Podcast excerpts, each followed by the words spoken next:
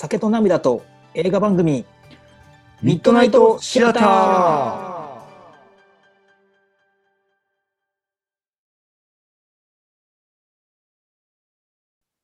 どうも、ひろとです。どうも、カズです。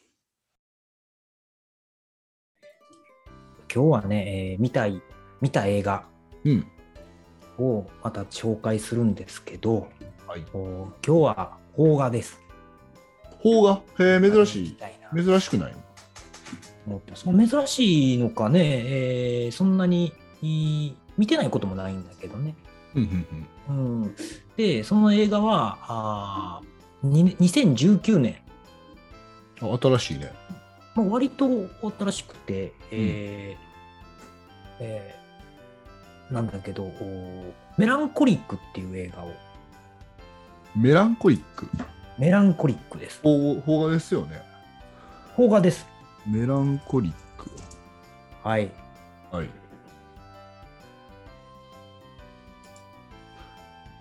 ほう。なるほど。ちょっとサスペンスというか、そういった感じ？そんな感じですかね。えーまあ、あの、もう、パーッと調べてもらったら分かるんだけど、こう、はい銭湯を舞台にした銭湯でお風呂ってこと？お風呂です。その、いわゆる昔ながらのお風呂。うん。ありますよね、このありますね。番台の人に、えーうんいやい300円ですよ言うて300円渡してみたいなそういう銭湯です。うん。で、まあ、どういう話かっていうとちょっと簡単なあらすじを言うとねうん。主人公が和彦っていうんだけどはい。和彦が、まあ、名門大学を卒業した後アルバイトを転々としうだつの上がらない生活を送っていたと。うんである日お偶然訪れた銭湯でうん。高校時代のお同級生女の子とお再会するんよ。うん。でそこで、えーこうもう偶然なんだけどおすごいちょっとこう何やろな今何してんのみたいな会話になった時にこうちょっとこうおあ今俺も頑張ってるよみたいな感じなんだよ。うん。こうあちょっと昔好きやったんかなみたいな。うん。うん、そんな感じに出てて、で、えーよく来るって言うから、うん。あーもうそこで働こうと。ほほほほ そんな、動機がそういう形ですよね。うん。で、えー働き出して、ほんだら、あのーこう、その銭湯ね、実は、あーすごい秘密というか、ほこのタイトルのこうパッケージとか見てもらったらわかんないけども、普通じゃないの。深夜が。こうう。なんかこう、すごい怪しい感じのパッケージそう。深夜を超えると怪しい銭湯になる。ほそういうお店う。うん。だということを、こう、ひょんなことから知ってしまう。はあはあはあはっていう、で、そこからこう、この子がこう巻き込まれていってというお話なんだけれども、まあ、これがもう簡単な、まあ、どっかサイトのあらすじね。あ。うん。うん。で、主人公というか、あ和彦は、一応名門大学って言ってたね、言うたんだけど、うん東大なのよ。うーん。だからもう、もうええとこ出てるんやけど、こう、就職もせんと何して、こう、ううだうだしてる。で、まあ、さっき言ったこう女の子とね、再会するって言ったんや。で、再会はするんだけど、おーまあ、そこで話し合って、など同窓会があるよと。はい同窓会行くの？みたいな感じになって、うんでもこうもううだうだしてるから、うん。こうもうそういうのって嫌なわけやん。こうう何してんねやとか、そうやね。そういう話にやっぱなるやんか。はい。ほんだら、こうもう嫌やなと思うねんけど、その出会再会した女の子が来るから行くと。なるほど。うん、いうことになるんだよね。で、まあ、そこでちょっとこう話が進んでいって、えー銭湯で働き出してっていうのが、まあ、開始15分、20分ぐらいかな。うん、っていう感じで、この、なんていうかな、もう昔ながらっていうとそうなんだけど、すごくこう、人にこうカメラあ、ストーリーを当てた映画なので、うん、話の流れが上がるように、すごいアクションとかもう皆無です。淡々と淡々と、もちろんあの爆撃とかもないです。はいはい。そううそういうのないです。うん、うん、でもね、あのー、1時間、うん、45分ぐらいのかな、うん、あ50分ぐらいのかな？なんだけど、すごく事件が頻発頻発するするので、飽きさせないというかね。なるほど。うん。そういう展開になっているよね。でね、この映画結構、2年前にその話題になってた。うん、あその2年前、その発表当時じゃなくて？発表当時？あそうあの発表当時か、3年前か、だから、2年、3年前か。うん結構こういろんなところでこう賞にノミネートしてるんよね。うん、例えばこう東京国際映画祭、まあ、日本だけれども、うん、日本映画スプラッシュ部門で監督賞を受賞したり。へえ。そう。ほんで、えー、ウディネファースウディネファーイースト映画祭って言って、うん、イタリアにある映画祭。うん、で、えー、東アジアの映画を評価しようっていう映画祭。また、そんな、そんななんかこうピンポイントの映画祭があんねや。うん、そうそう。そこで、えー、新人監督作品賞に選ばれたと。おこのね、ウディネ・ファーイーストっていうのは、その2018年にカメラを止めるな。おはい、あの、すごい話題になったよね。そう、あの映画がここにノミネートしてこうすごく話題になって、うんえー、すごい盛り上がりましたよね。うん、それの同じ映画祭で話題になって、これも来るんじゃないかって言って、すごく話題になったという、そういう映画でもある。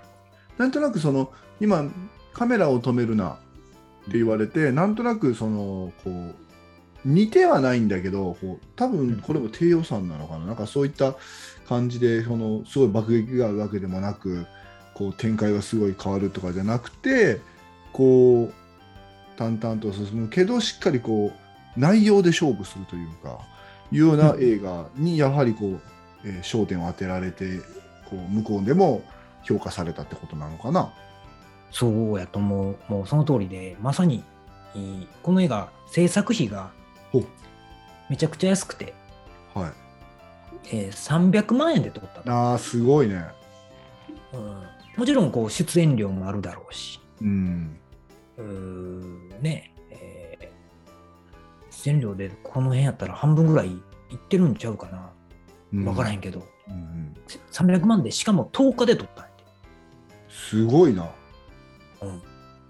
そんなん全然分からんよ。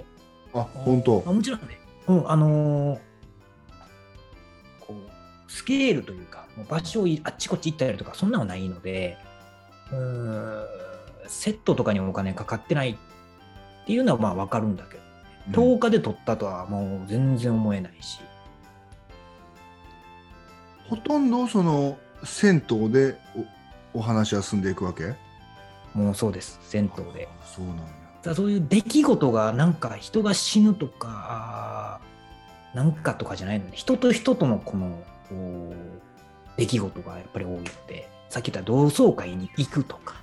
はいはいはいはい。まあ、ちょっとこうよ酔って一緒にお酒を飲んでたらみたいなそういうのとか。ああなるほど。うん。だからねそんななんかそれまあそんなことが例えばやろ？あのバイオハザードで言うとすごい金まき散らされたらそれはまあ世界もパニクるわなみたいな話があるやろうけど、うん、これはもう起こることが日常なのでもね、えー、どんどんどんどんなんかちょっとずつこうそれていくいくからなんか不思議そそのだからその違和感とかそのズレがまだ面白いっていうことなんでしょ？要は。いやなうんとね見てたらズレに気づかへん。へえそれもだからやっぱ脚本とかが上手ってことなのね。多分ね、なんかちょっとずつずれていって、まあ、もちろんゴールはだから全然ちゃうのよ。ゴールというか、こう、俺らと全然違う世界に行ってるんやけど、最終的に。いつずれたん？み俺何の映画見出したっけ？みたいな感じ そうそうそうそうそう。そう、そういう映画でね、えー、ああ、まあ、で、振り返ったら、まあ、そうか、そう、それはそうかなっていうところはね、こうやっぱりこう分かるんだけど、うん、まあ、この映画のすごいところはそういう、うん、まず制作費がすごく安かったっていうこと、うん、で期間が短かったということ、うん、で告知とか配給でクラウンドファウンディングを使ったっていうことがすごい。なるほど。ちょっとこれもこうプレスされたみたいプレスリリースというか。なるほどね。今時今時ってまあ3年ぐらい前やけどその新しい形の映画作成っていうことよね。あの作成自体は多分お金使っ普通に使ってないあそうかそうか。PR で PR したいっていうそのお金をクラウンドファンディングしたと。なるほど。なんかそんな感じっぽいねまあ制作にも当てたんかもしれんけど。面白いな。だからでもなんか映画ってそのなんていうのかな。勝負するポイントがうん。1個じゃないから面白いよね。あのあこのこの映画はこうカーチェイスを見せたいんだっていうことで、うん。その高級車がどんどんボンボン壊れていく様を CG じゃなくてほんまの車でやるんやって言ったところにお金をかけてでそれを見たくて行って見て楽しんでもう満足っていう映画もあれば、あはいはいはいはい。あのただ人が話してるっていうようなもちろん映画もあると。もう今回のそのメランコリック僕は内容は見てないけどそれよりもさらにこうシンプルでお金はかかってない。ばもう場面も本当にワンカットワンカットないけどずっと喋ってるだけとか。だけど、えーあのその流れでしっかり内容がこう展開していく。でそれに引き込まれる。その映画はもちろん面白い。そう。ね。面白いよねそれが。どっちが正解とかでもないわけでそうやねんな、うん。不思議だ映ああでもこれは僕好きかもしれんですねこ画のメランコリックいいと思うよ。まあ、注意点があるとするならば、はい。あー。まあ、ちょっとこう血が出たりするからね。あなるほど。その辺はちょっとこうこうそういうちょっとそういうのはあーバイオバイオレンス的なのはっていう人はちょっとこうやめといた方がいいかだからあのこうあんまりちっちゃいこと見るっていうのはなかなかまあ、それはもうあんまりおすおすすめはしない目ではないってことね。えーでもちょっとこれは見てみたいですね。うん、いいですよ。うんなんか普通の男の子なのにね、こう映画って作れるんやなと思った。ああそういうことか。うん、監督も若い能力、雲の糸出るわけでもないしね。空飛べるわけでもないのに、こう映画って作れるんだなっていう、すごくこう、面白い映画でしたね。あの日常を切り取ってるけど、まあ、人殺しがあるっていう、まあ、だけっていうのは変やけど あの普段の生活の中に一つ闇があるっていうだけでも一つのもう物語が作れるっていうことだね。うん、そうそうそうそうそうそうそうそういうこと言いたかったで。もでもそれを言うとさあのーただある一人の生活を切り取って映画にしてるようなのもあるやん。俺あのーうんうんうん俺は最後まで理解できなかったけどあのフランスのさあアメリかなああ。とかもあのあるあの子の日常を切り取ってたような僕はちょっとすみませんあのもう冒頭の15分ぐらいで挫折したのでほとんど後覚えてないんですけど うんうん。そういったこうねあの何でもない日常を切り取って素晴らしいこの人生みたいな感じの映画もあるからね。そうそう、あるからね、それはうね。んちょっと前に話したの是枝監督のあのフランスのあったじゃないですか僕が見たよって言った「えー真実はいはいはいはい。」あれもだってあのその彼の女優のある一場面を切り取って別に何か事件があるわけでもない。うん。じゃないです。か。うん。だけどしっかり映画になってて最後もしっかり締めるっていうやっぱこう監督の腕というか脚本家の腕ですよねああいうのはね。確かにね。あれとか好きな人は結構いいかもしれないね、僕は結構真実面白かったんでこれちょっと見てみます。メランコリック。はい。うん。メランコリックです。わかりましたりがとうございます。じゃあ僕行きましょうかはい。えっ、とまあこのミッドナイトシアターを見てくださってる聞いてくださってる方はまあ幾度となく僕の話僕カズの方のねえー話を聞いてくれてると思うんですけど僕はぼ無類のですねあの実話話が好きなんですよね。あのえー史実に基づいた映画が大好きで今回紹介させていただく映画も史実に基づいたお話にはなるんですけど、えー、と少し前に「船を編む」っていうねあの日本の辞書を作るっていうあの映画を紹介させてもらったと思うんですけど、まあ、それはあの史実ではなくこういった形でまあ辞書が作られましたっていう大公開やったかな、あの作られましたっていう話だったんですけど今回は本当にある、えー大辞典を作ったという、まあ、誕生秘話を、まあ、かなり脚色はしてますけど、えー映画化されたというところで、えーこちら、えー博士と狂人」っていう映画なんですけど、まあ、狂博士はもちろんその漢字の通り博士ですし狂人っていうのは狂った人の方の狂狂人なんですよね。このタイトルはかなり、まあ、あの引きつけられるものがあると思うんですどういうことだと。どそうだね。どういうこう話というか、ペアなのかっていうのはすごく気になですよね。る。うん。えーっともうこの映画も2020年なんでもう結構最近の映画ではあるんです。うんうんで、まあ、ざっくり、まあ、あらすじを話すると、えーオックスフォード英語大辞典っていう、まあ、むちゃくちゃ分厚い関数の多い、まあ、全ての英語がそこに入っていると言われる大辞典があるんですよ。まあ、日本で言うたら国語辞典みたいなもんですね。この言葉の意味は、例文はみたいな。で、えーと取り掛かってから初版発行するまで70年かかったと言われるぐらいの大作。うん。おお、意味も変わってもうてるやろ、それ。そうそうそうそうだからまあ それを作ったし取り仕切った博士が主人公なんですけど、まあ、メル・ギブソンがね、あのー訳訳されてるんですけど、まあ、結果から言うと,、えーとその博士は 結局まあ70年かかってるから初版見ずに亡くなってます。うんまあそりゃそうですよだってもう博士って言われてるところから取り掛かってるわけやからそっから70年って言ったらさ、まあ、それ死ぬわ途中で。まあまあ早めの方で。うん でまあそれはまあさておきうん。でどんな話なのっていうことなんですけど、うんまあ、この主人公2人います博士と狂人が。で博士は、えー、とマレー博士と言われる博士がいましてでその方は、えー、とむちゃくちゃ天才なんです。むちゃくちゃ天才で、えー、と独学で何カ国語もマスターしてしまうぐらいの天才。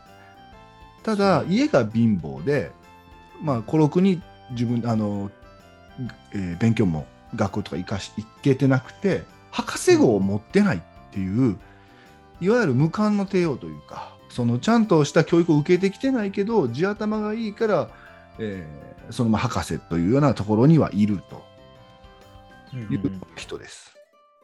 でなるほどもう一人狂人っていうのは、えー、とお医者さんなんです。マイナーっていうお医者さん。でこの人に関してはもう少し後から説明します。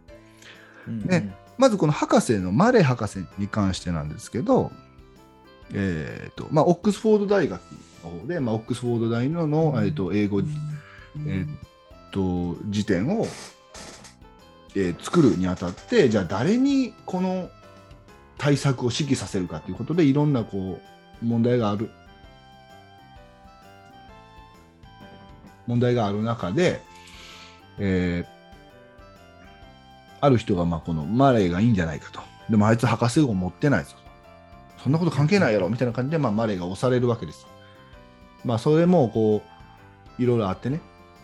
えーと、お前は無理やろって言うけど自分言葉めっちゃしてるから途中からもうバラバラバラでいろんな言葉使いながら話してこいつには勝てねえわって周りにこうパワープレイでは思わせて自分がそのその権利を取ると、うんうん、かっこいい場面もあるんやけどでそれじゃあいざ取り掛かったと。で取り掛かってじゃあまあ、A、アルファベットって何語あるか知ってます？何語何個？何個、うん、何個 ?27、30、27。6、6、確か26あるんですよ。で、最初は？皆さん、A です。じゃあ A から、もちろん A から取り掛かるんですよ。なるほど、なるほど。A から取り掛かるんですけど、A から取り掛かるけど、AA の言葉があるかっていうのをまず探す。ああで、AA があるかまあそういうところで言葉っていうのを一つ探していかないといけないわけやんか。はいはいはい。やろ？だから日本語で言ったら、まあ分かりやすく言うと日本語で言ったら、あという言葉もあれば、ああっていう言葉もあるし、愛っていう言葉もあれば、っていう話になってくるわけよ。でもう無限にあるわけ。いや、そうやね。うん、無限にあるやんっていうことになるわけよ。いろんな助手も。うん、え、博士、これ、もうこの辺飛ばしてもいいんじゃないですかってなってくるわけよ。もうそうやね、もうええんちゃうのと。そう、ああとか、そんな言葉じゃないくないですかみたいな。いやでもそれを飛ばしてしまうと、この第一点の意味がないと。ただの国語辞典、まあ、英語辞典と一緒やないかと。でここまでやる必要があると。で、すべての単語の意味を書いて、すべての単語の例文を作るんだと。こりゃかかるぜっていう話になって取り掛かるんやけど、それどうやってやりますかと。でも10年ぐらいかかるやん、これってなったもう、ざっと見てね。そう、ざっと見て。で、そこでマレーがまあこの天才なんやけど、うん、これ、まあ、僕は今日はほとんど話してしまおうと思ってるんですけど、だから聞きたくない方はこれもう一回切ってもらったらいいんですけど、うんうん、ボランティアを頼もうと。さっきのあのお話ししてくださったあの何でしたっけ、えっ、ー、とお金を募るやつ。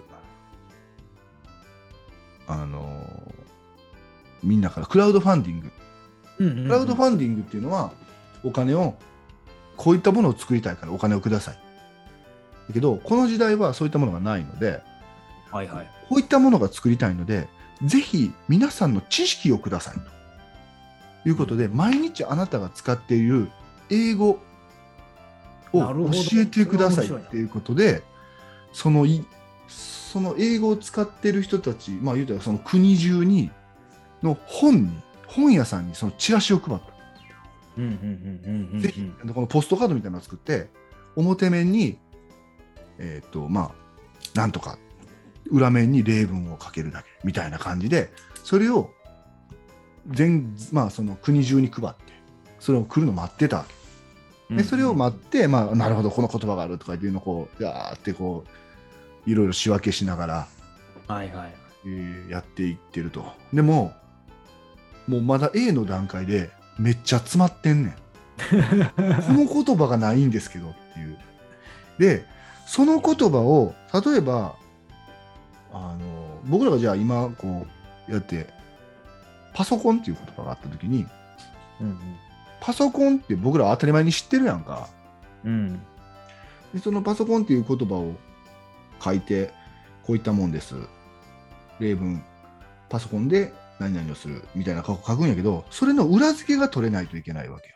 だから、なるほどまあ、昔の辞書とか、ちゃんとしたあのところから出版されてるその裏付け文章というものをここにありますっていうのを例えばこの聖書の中のこの文にありますとか、うん、そういった例ところまで調べて裏付けをして一言が終わりなわけ。はいはいはい。だから、かなり時間がかかるってなって、で、アート。アートってあるね。アートっていう言葉にでつまずくわけ。多分たくさん意味もあるし、その意味について全ての例文をつけなあかんねんけど、裏が取れませんと。でどうしようってなってるところでマレーの話は一回終わります。そして、ここで強靭の話をします。なるほど。強靭が出てくるんですよ。今まで強靭はまだ出てきてないんです。出てきてないね、確かに。はい、でさっきも言ったんですけど狂人っていうのはお医者さんなんですうんただの医者じゃなくて軍医だったんですん軍。医軍。医軍。医あの戦争の現場にいるお医者さん。なるほど。でえーまあ戦争から帰ってきてその戦争の時のトラウマで、えーと精神病を患っている方です。でその幻覚に悩まされてえっ、とある人を殺してしまうんですよね。それで逮捕されます。で、いろんな裁判が行われるんですけど、やっぱり精神的にちょっとこの人は病んでますと。うんだから、無罪です。その代わり、精神病院に入ってくださいと。まあ、ほぼ牢屋みたいな精神病院に入るわけ。で、まあ一応、えっ、と、まあ精神病やということだから、まあ、ブレイン卿、ブレイン、ドクターブレインか、先生にこう、ついてもらいながら、治療をしながらというところをやったんやけど、あのーその病院の中でちょっと事故が起きるんよな。あのーその看守の人とかが怪我をすると。で、そこで、えーもともとその人お医者さんやからさ。で、軍医やから、それもう、あの、応急処置のプロみたいなもんなんよ。うんうんだからそこでもう、このままやったら死ぬぞっていうところを、もう足を切断して、応急処置をして、助けるわけよ、その人。ほうほうほそうして、だから、そうすることによって、ありがとうってなって、このマイナー先生。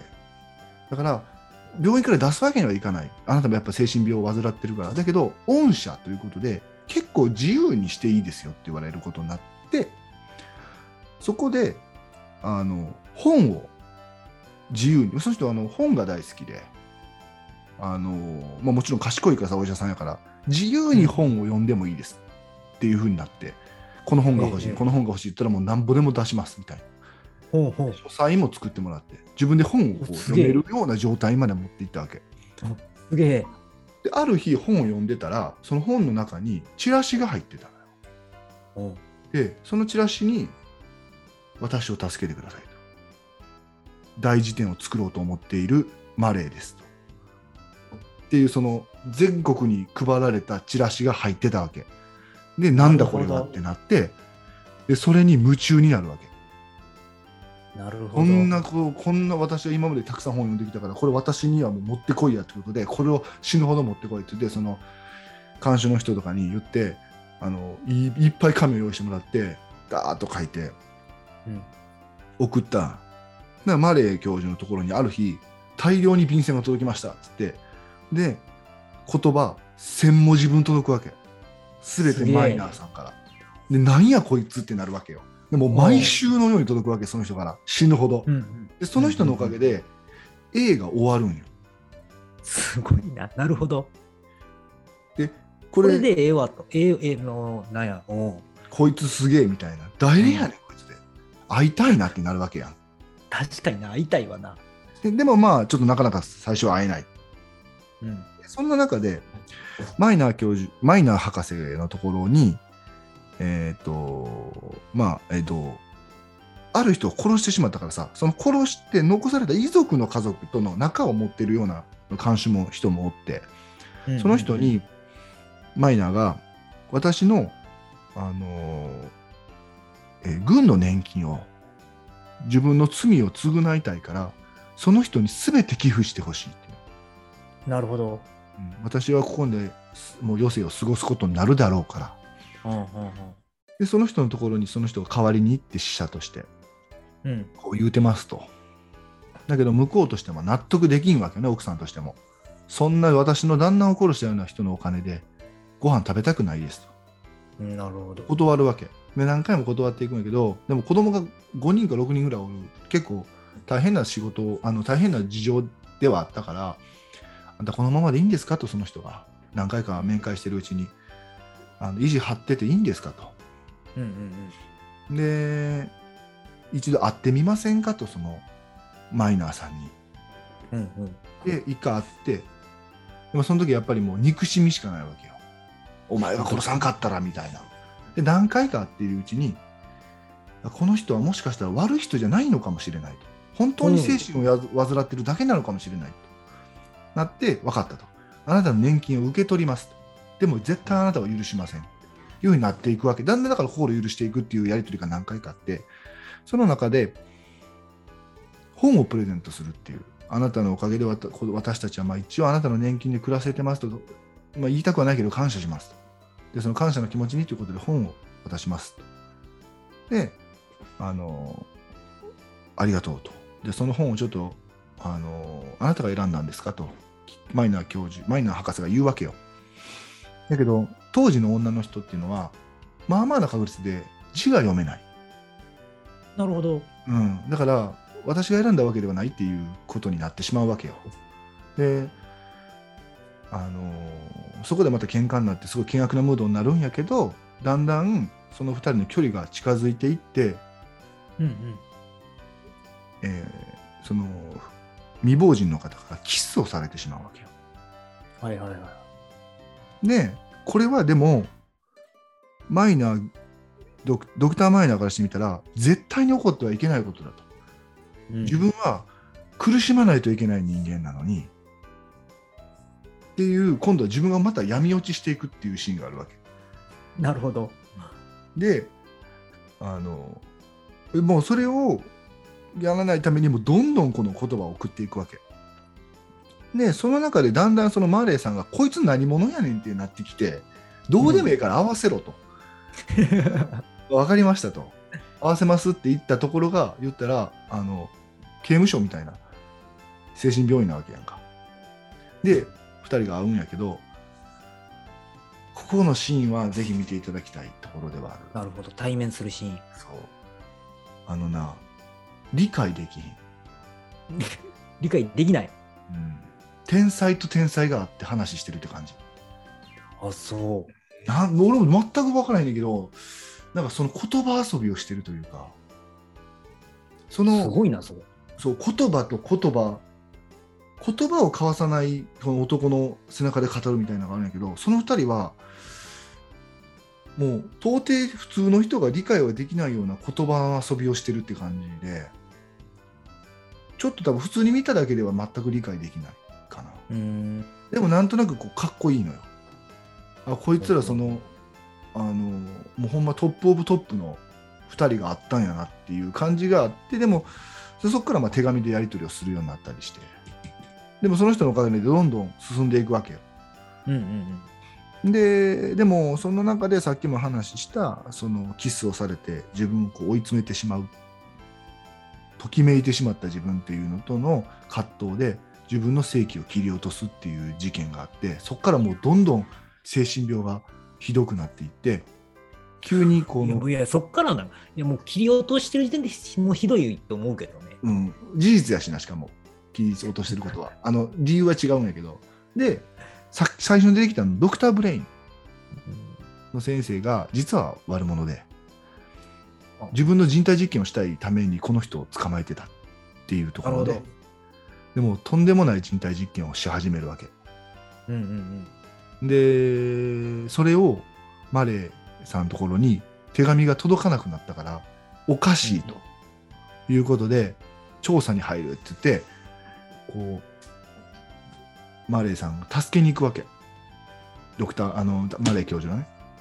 でも助けに行った時には、もう、えーと、この中世にはいないような状態のあのもう本当にこう体と心がもう完全に分離してしまってるような状態で、えー、発見されてなんとか助けはするんやけど。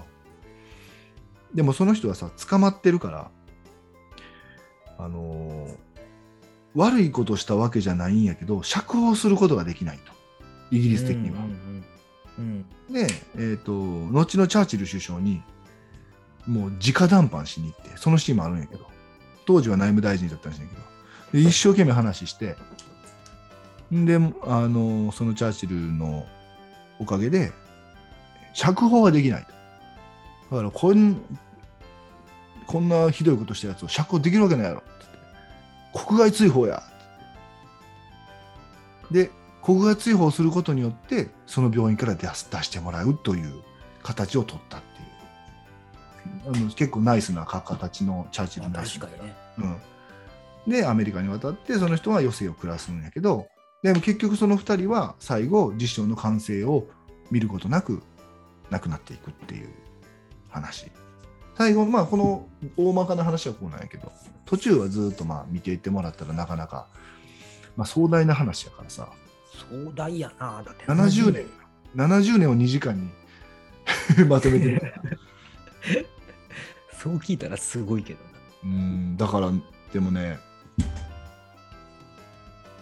面白か面白いあのはっきり言って暗い映画ではある。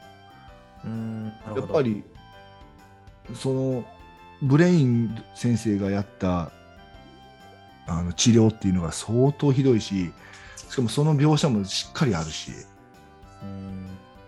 うん。でその精神病を患ったとはいえ殺してしまった家族あの残された家族のなかなか大変な思いとかその子供たちがその自分のお父さんを殺したマイナーあのと会う時もなかなか重苦しい雰囲気だったりとかなんかやっぱり本当にあった話やからリアルなんよね。だからその辺が重苦しいんだけど天才と天才が話してるやり取りしてるっていうことだけでもう面白いから。なるほどね。うん。その家族それこそこそこれは家族で見る映画ではないけどどっちかというとやっぱ男性受けする映画かなとは思ったかな。うん。うん。なかなかこの魅力をねこの口で説明するっていうのは難しい映画で、うん。ぜひ見ていただきたいなと思いましたね。すごい。だから2人分のストーリーがあるってことだよね。そうそそのの2人とね、まあ、家族はいるやろうから、もうちょっとあるやろうん、でももうほぼ2人や。うけど。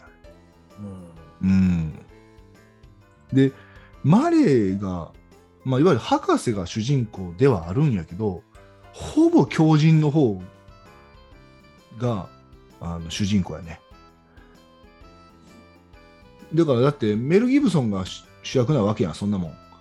普通に考えたって。確かだけどその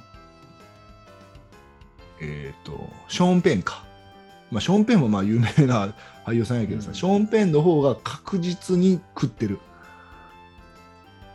もう完全にメル・ギブソンよりもあのキャラとしては立ってるね。うんうん。バットマンとジョーカーぐらい、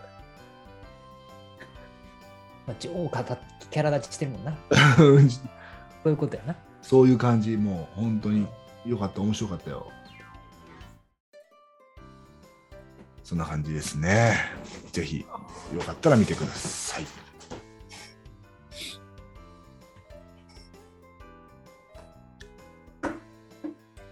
なんか最近気になってる映画とかあります？気になってる映画ねあったよえだからね、僕らこう5月はい。初頭に撮ってるわけで、うん。ゴールデンウィーク真っ只中、えっとね。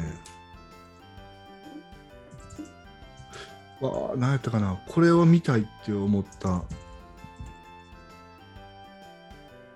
たくさんあって結構邦画に多くて。うんうんうん僕はそのまた邦画になるってなるんだけどうん「新ウルトラマン」はやっぱり見に行きたその言わ言うだろうなと思ったよねあなたは。うん。安野さんが好きやからね。うん。スラムダンクもそろそろじゃないの？あそろそろかな。多分今年じゃないかな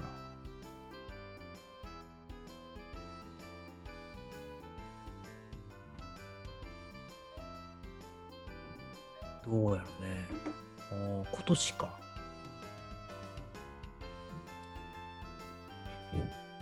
うん。今年やね多分。トンビがついこの間公開されたんやったかな。はいはいはい。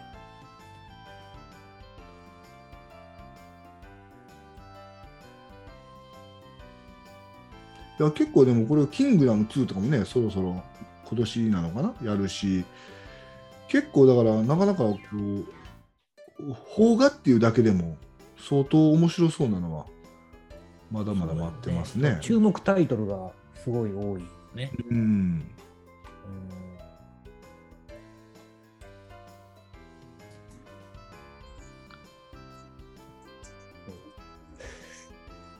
逆に、え、あの、洋画というか、はいはいはそっちがあんまり、こう、あんまないなっていう感じでは。い。わかる。ちょっと最近洋画の魅力、だから最近なんか洋画に魅力がないわけじゃなくて、邦画の魅力がすごいというか、うんうん。今の若い俳優さんがすごくいい味出してますよね。だからこの人出てたら見たいなって思う人、まあ、それこそ菅田将暉君なんていうのは僕は結構これの人見てたら出てたら見たいなと思う人の一人ではあるかな。あー。ちょっと見てたらさ、はい？ちチコちゃんに叱られる。うん。うん。オンステージってなってんだけど、え、チコちゃんに叱られるって映画化するえあのチコちゃんってあのなんかこうおかっぱのあれ？のそうそうそうそう、NHK で。おおあれあれ映画化されんの？え、そうなんや。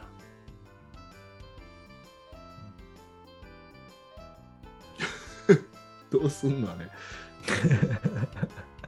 そう、どうすんのあれ？いやわからんけど。それはまあでもやっぱり面白い映画もあればそのいまいちな映画もあるわけですよ。それ チコちゃんがいまいちとは言ってないよ俺は。決して言ってはないけど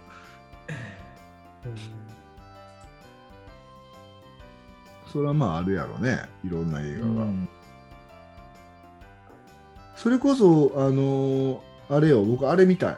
まだ見てないんやけどあのたあのあれ撮ったあのえ何やったかな。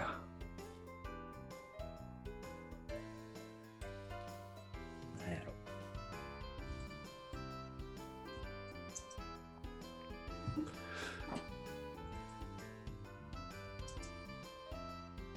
アカデミー賞取ったやつ。ん？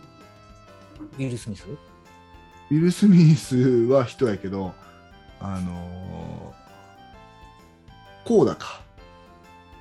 ここだ。うん。コーダじゃなかったかな、取ったのね、作品賞。そうだね。う。うんんうん。コーダは見たいね。まあ、ミュージカル映画というか、そんな感じやんね。ああ、あミュージカルになるのかな？そうそうそう、なんか歌歌うやつやもんね。いや、これ、ん今一、何が一番見たいって言われたら俺、コーダやね。ああの、耳の聞こえないお父さんお母さんのね、家族の中で唯一耳が聞こえる。耳が聞こえるわけよ。お娘がね、主人公あ。が。ですごい歌がうまいと。でも家族は誰も耳が聞こえないっていう状態の中で、その娘のコンサートを聴きに行く。コンサートなの何かそういったの、俺もちゃんと、俺まだ見てないから、あんまり内容入れずに、あのーアカデミー賞授賞式だけ見てたんやけど、それで、うんうんその時まあちょっとやっぱ調べるやんか、こうだ、愛の歌っつって。それで知ったんやけど、それで、あの、こう、まあ聞こえてないんやけど、その、こ娘たちが歌ってるっていうだけで、まあすごい感動。やけど、その時の描写がすごいうまいらしくて、うん。こう、うわーって歌う、めっちゃいい感じでやってるんやけど、そのお父さんお母さんの目線になる瞬間があるのその瞬間に無音になるわけよ。うんうんうん。映画の中も。らしいのよ。でも見なるほど。てないから。その時のその感動がすごいっていうふうな口コミを聞いて、これは見見たいなと思って。うんうん。映画館とかで見たいね。見たいね。うんそれこそ僕あの音が好きやんか。あの、うんあなたもよくあなたは音にこだわりすぎだって言うんですけど、僕は音が好きなので、うんうん結構やっぱその辺に惹かれて、ちょっと今コーダは見たいかな。それこそ、あれ見ました？映画音響の世界へ。あ、まだ見てない。もう僕はあのお気に入れてからまだ外せてないぐらい面白い。もう、正直で。また見たい。めっちゃ面白かったよ。めちゃくちゃ面白かったあれ。へえ。多分あの Amazon プライムビデオとかでも見れるんじゃないかな今。映画「ようこそ映画音響の世界へ」かな音をは音だけにあのフォーカスしてるから音好きじゃない人にとっては多分何も面白くない。でも映画ってこうやって音取ってるんやっていうのが分かるから。あうんうんうん。あのむちゃくちゃあのためになるというかこんな苦労してはんねやっていう。音の歴史からやからね。昔は音なかったら無声映画やんか。うんうんうん。その無声映画から始まった映画っていうのが横で無声映画から横でこう喋れるというあのアフレコ映画になって、活劇。そあ活そううんうんうん。そうそうそうそうそう。なんとかってやつね。うん、でそこから音が入ると。うんうんうん。うん映像の一本の中に音が入ってると。でもそれはモノラルなわけよ。それがステレオになったと。でそのステレオがあの5.1チャンネルになったと。いうような歴史をこう踏んでいった時のそのこの音響スタッフたちの苦労とか、確かにな。うん、かけ棒やん。そうそう。えこれ同じ音5回取ってこうやらなあかんのみたいな感じなわけやんか。あっちこっちからスピーカー分割ってってアンプがとかいう話になってくるから。確かにね。それがだからその面白い。俺は面白かった。刺さる人には刺さる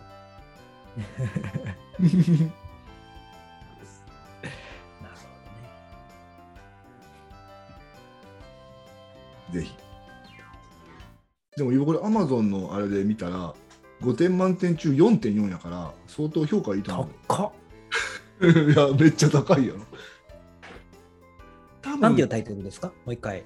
ようこそ映画音響の世界へうん俺が言うてんじゃんタイトルっぽいよね。うん。だけど多分やでうんこれを見ようと思ってるやつが評価してるわけやからさそれは評価高いわなって、そんないいこと言うね。確かにね。うん、わかる？肉好きのためのお肉料理って言って肉好きなやつしか食わへんから絶対評価ええに決まってんねん。まあ私肉ちょっとみたいな人はそれ食べへんから、ていうやつやんな。うん。うん。確かに、それはそうかも。ね。天下一品のこってりをあの塩ラーメンばっかり食べてる人が食べには行かへんわけやんか。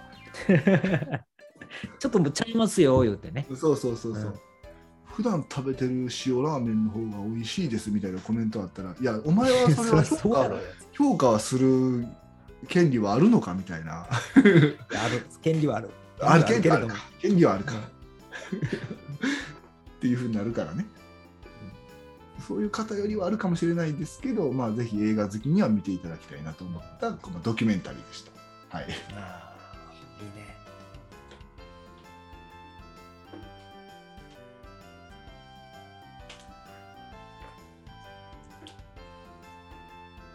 ちょっと1個か2個ぐらい映画館に行きたいなとは。うんね行きたいですね。もう多分そのコロナ的にも大丈夫なんじゃないですか？もう対策もバッチリでしょうし、うんうんうんうん。いまだに一個飛ばしなのかな？いや、そんなことない。ちょっとわからんけど。確かにまあそうかもしれないね。一個飛ばしなんかな。そう大丈夫な気はするけどね。今日久々にスタバに行ったんやけど、うん。あの今まではこう席がこうなんていうか互い違い？うんうん。こうわかるかな？うんこう4席あったらどっちも右右というかこう右と左っていうか向かいには座らないみたいな格好になってたと思うんやけどそれが、えー、と向かい合って4つを2つで座ってくださいっていう風になってたわちょっと緩くなったというかわかるかな？この対面にはなれるんやけど隣には来たらダメよみたいな。えー、逆なんか不思議やな。あ、うんまあパーテーションがあるか。パーテーションもない。のに対対面なの？うん、でも会話するときはマスクしろって書いてあったけどコーヒー飲みに行ってさ何このこうこういうこと？こうマスクを外して飲んでこうするってこと、もうなかなか難しいよね。で手間やんな。まあ僕あの家族で行ってるからマスクはしないけどねそんな。うんうんうんうんそれまでそれでいいと思うけど、うん、でもなんかあちょっと緩んだんかなっていう。なんかその緩む緩ませ方がちょっと斜め上やったけどさ。この斜,、ね、斜めに座れって言ってたのは対面で OK ですみたいな。まあ、そうか、えー、またそういうワンテーブルに行くんやから別にもういいでしょみたいな感じなんかな。あ、まあそうかな。他人と、他,、まあ、他人というかね、関係ない人とは座らんやろしな、タイミングでは、うん、お酒を飲むわけでもないしね。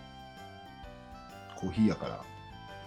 意外とパーテーションあると声届かんよね。近いのに、ななんて？ってなる。マジで。あのレジも困らへん。あのちょっと声のちっちゃいマスクした女の子っていうか男の人でもいいんやけどさバイトみたいな子がさ「うん、あのなんかカードありますか?」って「なんとかカードありますか?」って言ってきた時のそのなんとかカードがさあの、うん、そのポイントカードなのかクレジットカードなのかその楽天カードなのか何かが分からんから「えなんてなんて?」ってなるたりとか、うんうんうん、何百何十円になります」って言われてあの最近のやつはこう表にこう何百何十円って出るやつはいいんやけど、はいはいはいはい、ちょっとやあの前の方とかやったら出えへんやんか。うんうんうん、えなんぼ？って「うんやめやめます」って言われてもそのパーテーションもあるし マスクもしてるしあのだったらもうでも今日買ったもんって大体400何十円ぐらいなと思って500円玉出してお釣りもらうとかなるほど、ね、そういったあの、もう迷惑をかけないような 対策はこっちで取ってってるんやけどもう千円札を鼻から出すとかね、うんうんうん、そのなんかこうマスクをあなたはしてるんだよ。パーテーションあるんだよっていうのを分かっての発言をしてほしいなっては思った。まあね大きい声とはいえね疲れるやろしな難しいけど。でも気にならん？たまに。俺に言ったこと伝わってんのかなっていうあの店員さんとかに。うんあるよあるよ全然ある。俺マスクしてるしとか、うん、もうちょっと大きい声で言った方がよかったんやのかとか、うんうん、気に俺は気にして生きてる。どっちかっていうと。なそうだね。なるべく指をさしたりとかしたいけどそ,、まあ、そこを触っていいのかみたいなのもちょっと難しいね。住みにくい世の中になってしまったね。うん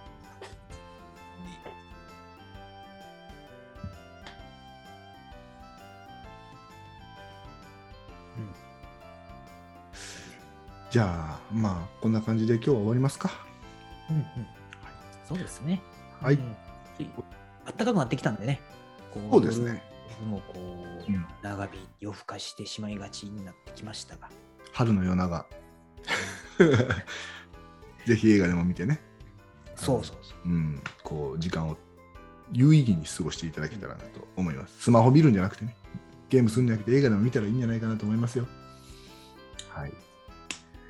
じゃあ、また、えっ、ー、と、次はまた早めにね、えっ、ー、と、皆さんにお会いできるように頑張りたいと思います。それじゃあ、おやすみなさい。バイバイ。